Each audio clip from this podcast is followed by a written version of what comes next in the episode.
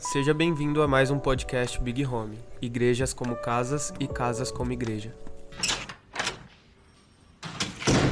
Boa noite, igreja. Como vocês estão? Antes de eu começar minha pregação, não queria sair desse ambiente. Queria que você aí na sua casa continuasse com a presença de Jesus. Sabe, eu gosto muito de ter tempo sozinha com Jesus, então toda essa essa pandemia, toda todo esse lockdown que a gente tem que ficar em casa, é uma oportunidade de ter mais tempo com Jesus, sabe? Eu lembro que quando eu estava, quando eu era solteira, tinha tempo só para mim.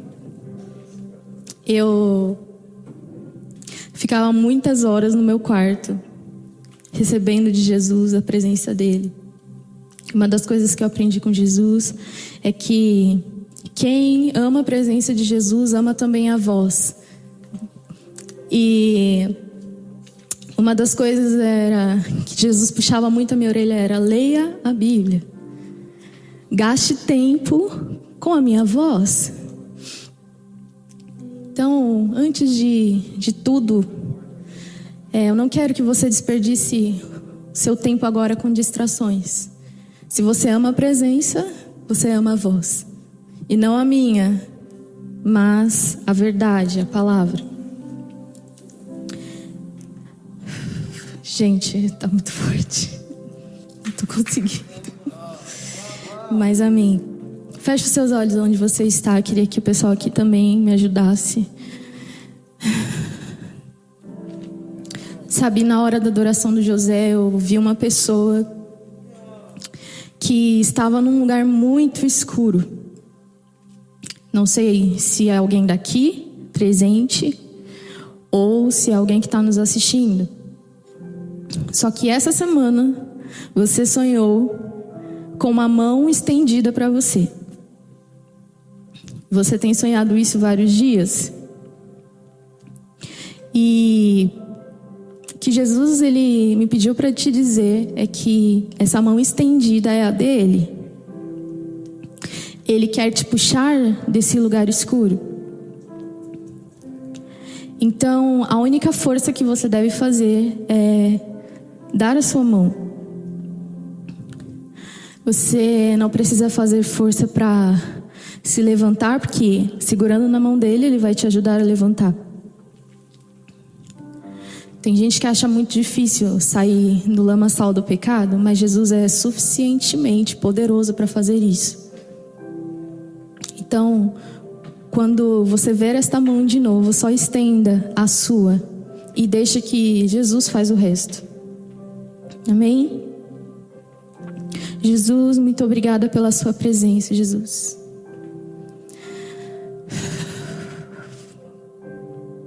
Nós amamos a sua presença, Jesus. Nós amamos a sua presença, Jesus. Nós amamos quem o Senhor é, Jesus. Nós amamos a sua voz, nós amamos tudo que há em você, Jesus. Jesus, eu oro.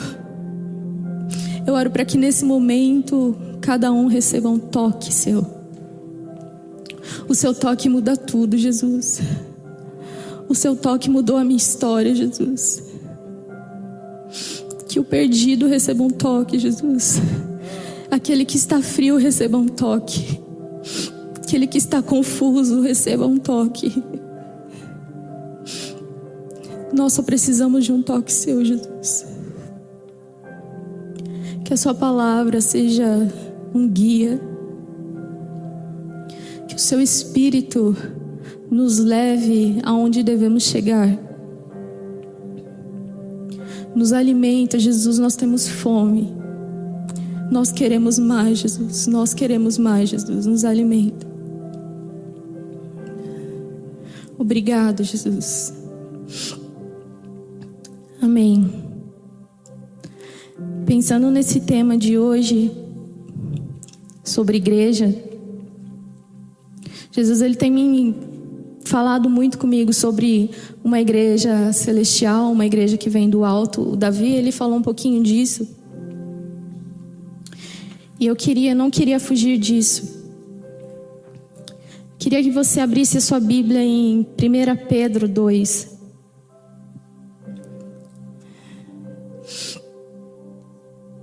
A gente vai ler um pouquinho. Versículo do 1 ao 10 a gente vai ler corrido. E depois eu vou expondo alguns versículos para vocês.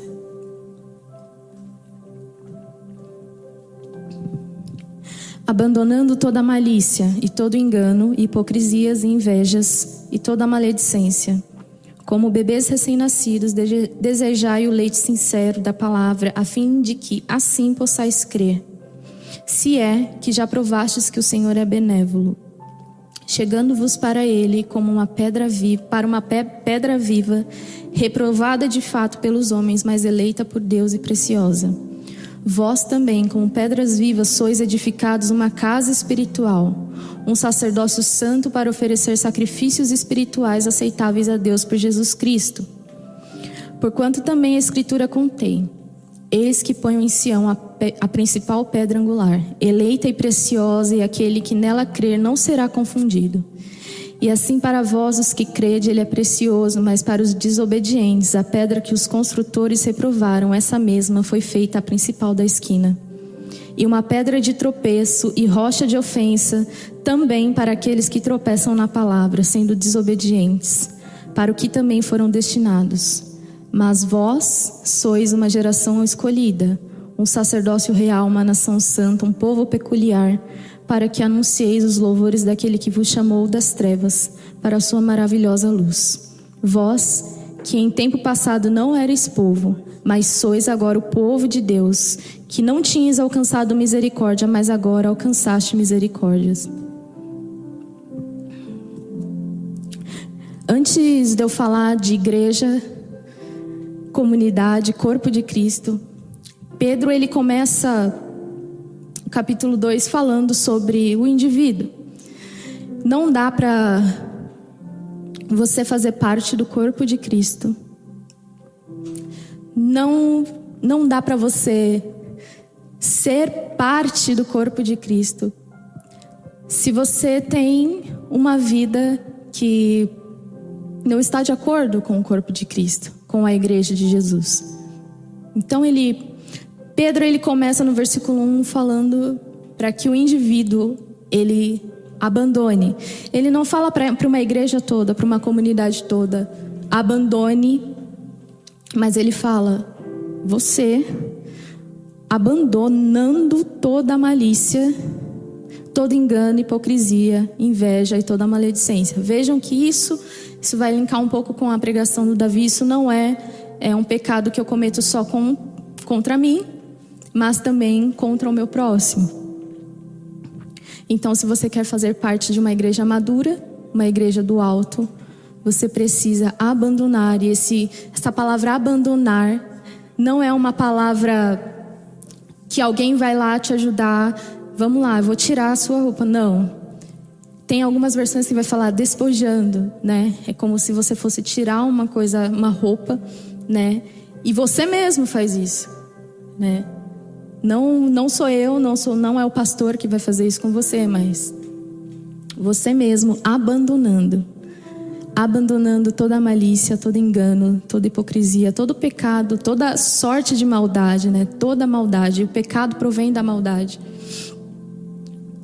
E fazendo isso, agora, no versículo 2, ele fala para você desejar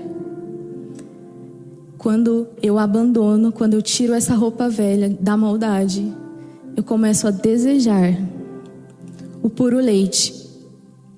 Eu lembro que quando a Zaza era bem recém-nascida, eu tinha muito medo de misturar o leite dela com o meu leite, né, o leite materno, com algumas fórmulas. Eu tinha medo dela rejeitar. E ela não tomava de jeito nenhum. Nada do que eu fazia assim, colocava um pouquinho de, de, de, de leite em pó, ela já rejeitava. Mas a gente sempre remete a novos convertidos, pensando né, no puro leite. Mas até os maduros na fé precisam discernir o que é o puro leite.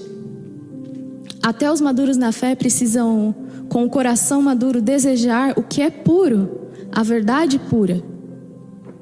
Se você não é maduro na fé, você aceita qualquer leite. Se você não tem o discernimento do que é puro, se você não provou da verdade, você vai aceitar qualquer leite.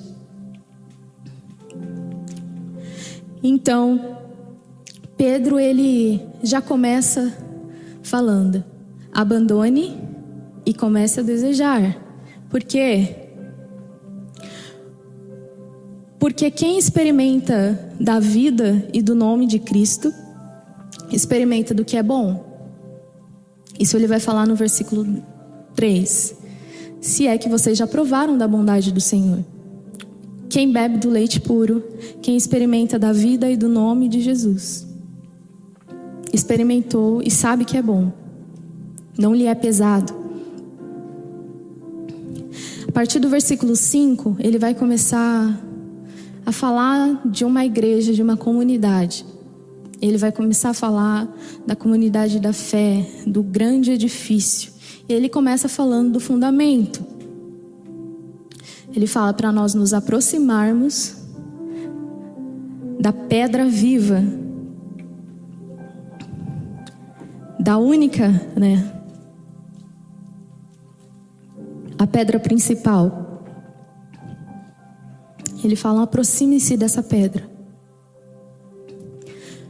Essa pedra foi rejeitada por muitos. Muitas pessoas que acharam que ela era uma mentira. Muitas pessoas achavam que ela era que era muito simples. Rejeitaram essa pedra e tropeçaram nessa pedra. Aquele que crê que Jesus é a o fundamento, é a pedra principal do edifício que está sendo construído, ele não sai ofendido. Então, talvez você que ainda não conseguiu viver uma vida genuína como comunidade, como corpo de Cristo, vive ofendido,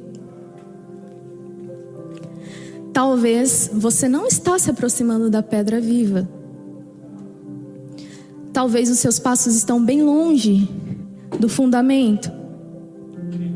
Porque essa igreja que nós que às vezes nós tanto criticamos, essa igreja que nos ofende tanto com o seu modo de viver, essa noiva que solta palavras tão duras, ela tem um fundamento, ela tem uma pedra viva quem tropeça nessa pedra, quem não participa do nome e nem da vida dessa pedra, está sendo confundido e com certeza sairá ofendido. Amém? Vocês estão aqui comigo? Vamos lá. No versículo 8 ele vai falar assim: E uma pedra de tropeço tropeço e rocha de ofensa, também para aqueles que tropeçam na palavra, sendo desobedientes, mas para o que também foram destinados. Mas vós sois geração escolhida, um sacerdócio real, uma nação santa, um povo peculiar, para que anuncieis os louvores daquele que vos chamou das trevas para a maravilhosa luz. Então, o que ele está pedindo? O que ele está falando para essa igreja, aos crentes da dispersação? Amigos, irmãos, escolham a vida e o nome de Cristo ou se ofendam ou tropecem. Se vocês não querem, se vocês rejeitam a verdade do puro leite, vocês estão tropeçando. E eu não posso fazer muita coisa para vocês. Não posso fazer muita coisa por vocês. Escolham a vida e o nome de Jesus ou saiam ofendidos.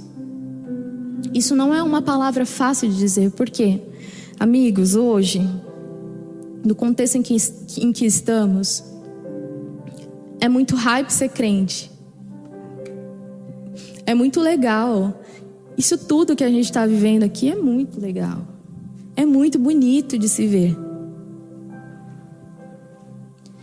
Mas, de verdade, tem gente que tropeça. Gente que quando a verdade vem, quando ele se depara com a pedra principal, a pedra viva, essa pessoa se ofende. Isso aqui não é de todo o reino de Deus.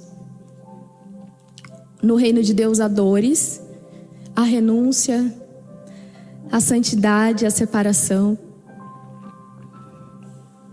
Uma das coisas que Jesus falou comigo no começo do ano, quem anda comigo sabe, eu já falei muito disso na igreja. Lá em Tiago 4,8 vai dizer assim: Aproximai-vos de Deus e Ele se aproximará de vocês. Limpai as mãos, pecadores, e vós, de duplo ânimo, purificai o coração. E, essa, e esse versículo mexe muito comigo, porque quando há algo muito bonito, quando há algo muito legal para o mundo, quando há algo muito, muito hype, como vocês falam, com certeza tem algumas pessoas que, como Davi disse, se amoldam ao mundo. Essa é a nossa maior luta, principalmente nessa conferência. É fazer de dessa live, dessa conferência, ser bela, mas ao mesmo tempo transmitir um puro leite, sem acréscimo humano. Talvez você ame a adoração, mas quando chega na hora da palavra você se ofende, você tropeça. Talvez o consumismo já consumiu seu coração. Foi como eu falei. Se você ama a presença, você ama a voz. Se você ama a presença na adoração, que não é para você, mas é para Ele, na hora da palavra você deveria estar mais um pouco interessado. E falando do versículo de Tiago 4,8, eu quero falar um pouco de mundanismo com vocês. O, mundan, o mundanismo tem entrado na igreja. Para nós não é fácil nos abster de, de toda essa coisa legal que o mundo nos oferece. É uma vida constante de renúncia, constante, constante para atrair jovens, para atrair gente, principalmente agora online, né? Tem que ser uma coisa muito linda.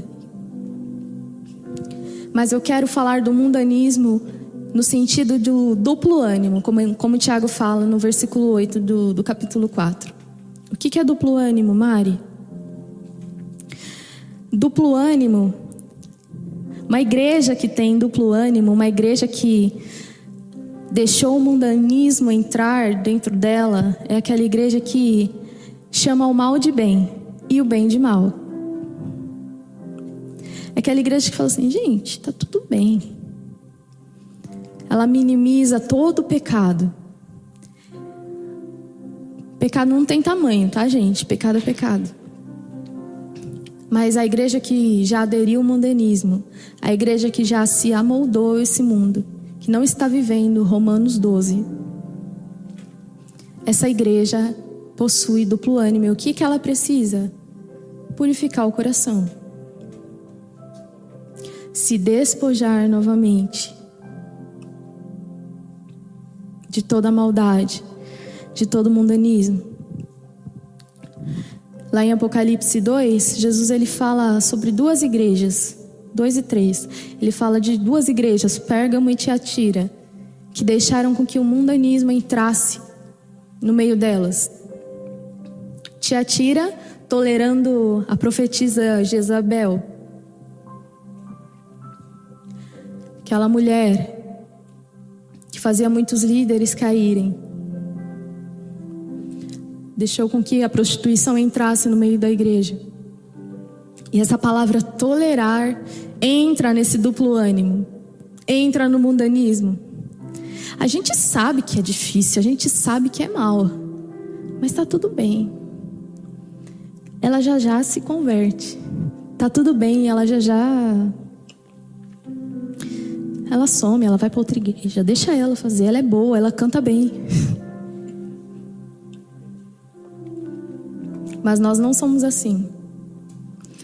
Nós somos separados. Nós desejamos e sabemos, discernimos o puro leite. Nós não gostamos de mistura, assim como Deus não gosta de mistura. Uma igreja que vem do alto, uma igreja que discerne e olha as coisas pelo alto, ela não tolera o mundanismo. Ela não tolera Balaão no meio dela. Ela não tolera os nicolaítas no meio dela. A igreja do alto, quando percebe que o mundanismo tem entrado, ela só responde o céu com uma coisa: arrependimento. Eu não poderia deixar de falar nessa conferência sobre arrependimento. Em Jeremias 7,8, Deus é muito claro com a mensagem entregue para o profeta. Deus odeia mistura. Deus odeia o mundanismo. Deus odeia isso. Uma igreja que vem do alto, ela sabe que o mundanismo não pode entrar no meio dela. Deus rejeita tudo isso. Ele odeia falsidade, hipocrisia, maldade. Ele odeia também toda cumplicidade com o pecado.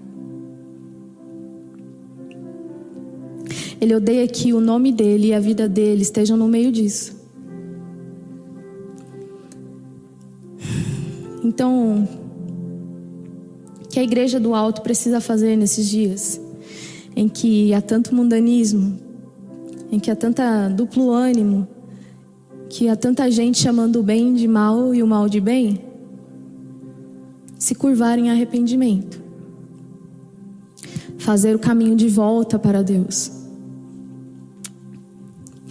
E aqueles que no caminho tropeçam e se ofendem, vão ficar tenho orado, sabe? Eu tenho pedido a Deus, Deus, como que a gente como igreja pode ser resposta para esse tempo tão difícil? Para pobreza, para calamidade, para doença. E uma das coisas que o Wesley fala muito, que é o evangelho não responde todas as perguntas. Mas Jesus é a resposta para todas elas.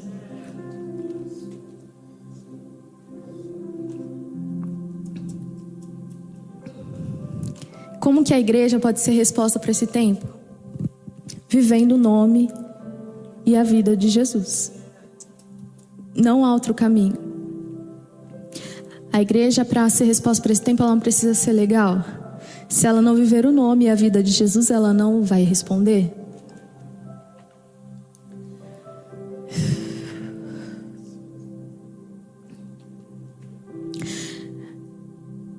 A igreja que vem do alto, ela não transparece a si mesma, os líderes. Ninguém está em evidência. A igreja que vem do alto, ela está apresentando o seu fundamento, ela está expondo o seu fundamento. Ela está aproximando os que chegam para a pedra viva.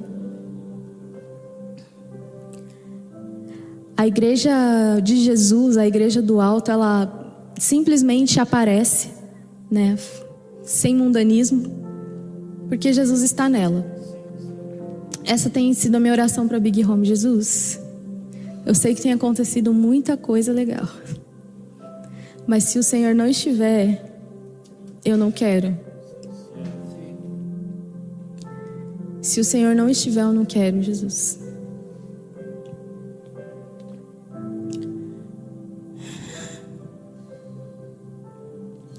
A igreja do alto, ela que participa da vida e do nome de Jesus, em sua pequena força, ela consegue um acesso e uma autoridade.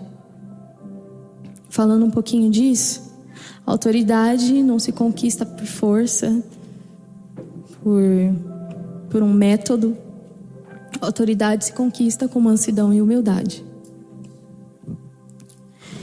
Quando Jesus fala para a igreja do Apocalipse, uma das igrejas, de, eu não lembro qual igreja é aqui, essa igreja, com a sua pequena força, ela conseguiu ser fiel, ela conseguiu alcançar uma chave, uma chave de autoridade.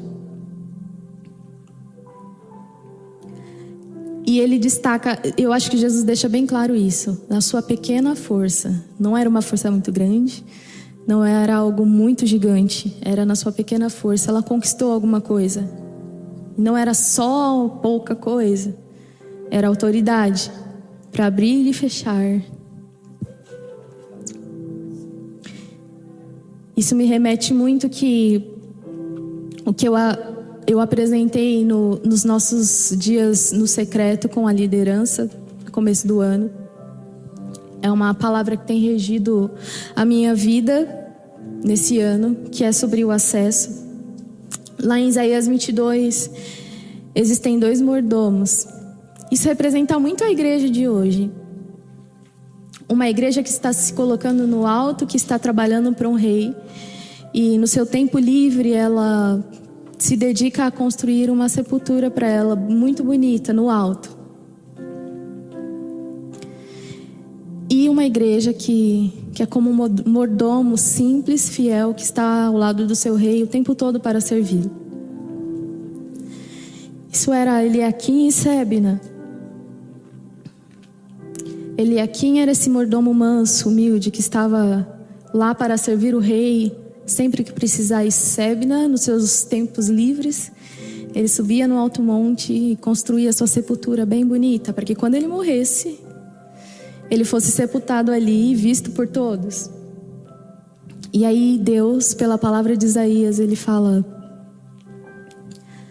A este servo Eliakim eu dou a chave da casa de Davi a esse homem humilde, manso, que esteve ao lado do rei o tempo todo.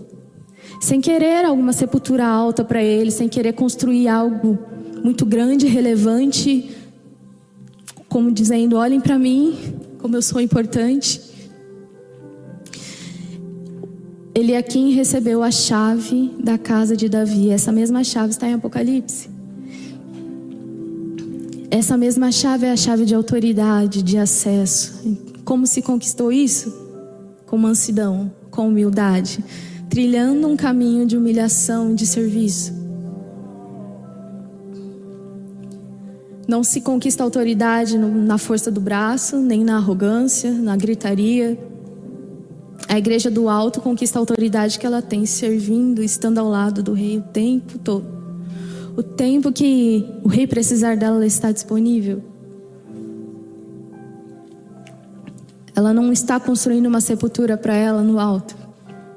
Ela não está construindo um monumento para que todos olhem para ela. Ela não está preocupada muito com o legado.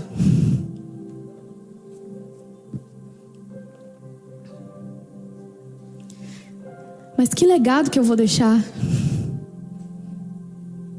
Que você ama Jesus, ué. Que Jesus é importante, ué.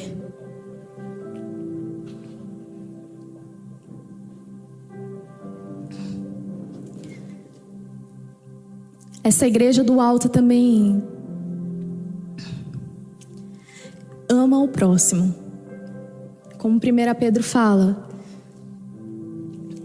deixa, tira de lado toda maldade que ofende, que mata o seu irmão. Maledicência, inveja, ofensa, hipocrisia, falsidade. Tudo isso mata o seu irmão. Apenas ame. Apenas ame o seu irmão. Vocês podem fazer isso? A igreja madura pode fazer isso? Apenas amar, tirando como uma roupa velha toda maldade, toda língua enganosa. A igreja madura também, ela em sua renúncia ela recebe vida. Então essa igreja madura, ela constantemente está renunciando a si mesma. Constantemente ela está renunciando coisas para benefícios próprios. E aqui, gente, eu estou falando com quem quer realmente viver o nome e a vida de Jesus. Se você não está disposto para fazer isso, amigo, está tudo bem. Mas se você quer realmente representar o nome de Jesus e ser resposta para esse tempo, então algumas coisas da sua vida você vai ter que largar. Se não ela toda. Se você for um pouquinho mais madura, amar um pouquinho mais Jesus, você vai viver uma vida de renúncia. Entender que a sua recompensa é Jesus. Entender que a, a vida dele é a recompensa. Aquele que não deixar seu pai, sua mãe, sua família, por amor a mim, não é digno. Aquele que diariamente não tomar a sua cruz e me seguir, não vai poder herdar a vida eterna. Então a igreja madura entendeu que ela precisa todos os dias renunciar à sua própria vida para ganhar a vida de Cristo, para ser representante da vida e do nome de Jesus.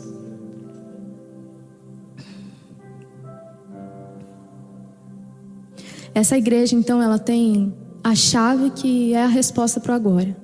Ser Jesus é ser resposta para agora.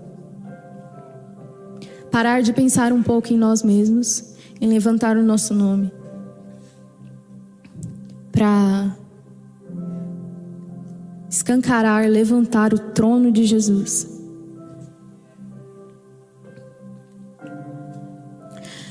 Uma igreja do alto, uma igreja madura, ela precisa avançar com autoridade, com mansidão, em humilhação, renunciando. Vocês estão vendo que não é nada glamouroso isso? E essa é a mensagem.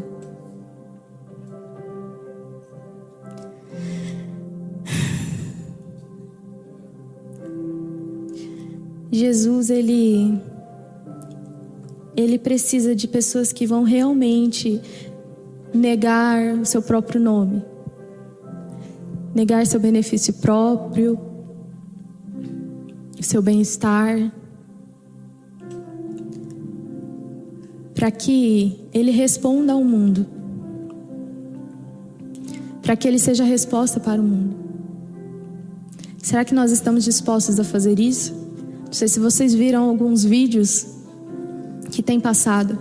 Será que, como igreja, a gente pode ser resposta para Carol, do Rodoanel?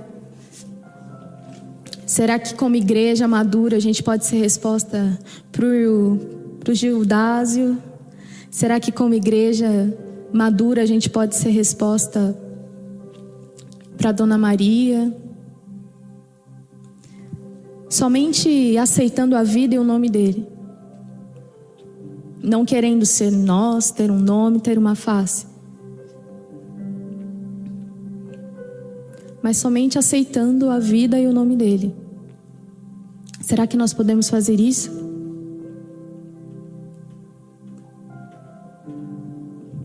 Sabe, é muito romântico às vezes a gente largar trabalho, faculdade, mas às vezes tem algumas coisas em nossas vidas que fica difícil de largar. Mas é isso mesmo que Jesus tem pedido para uma igreja madura. Às vezes você largou sua faculdade porque você não queria esse curso. Ou às vezes você começou uma porque era muito legal fazer isso para o reino de Deus. E tá tudo bem. Mas uma igreja madura precisa começar a renunciar às coisas realmente relevantes de sua vida. Isso é martírio.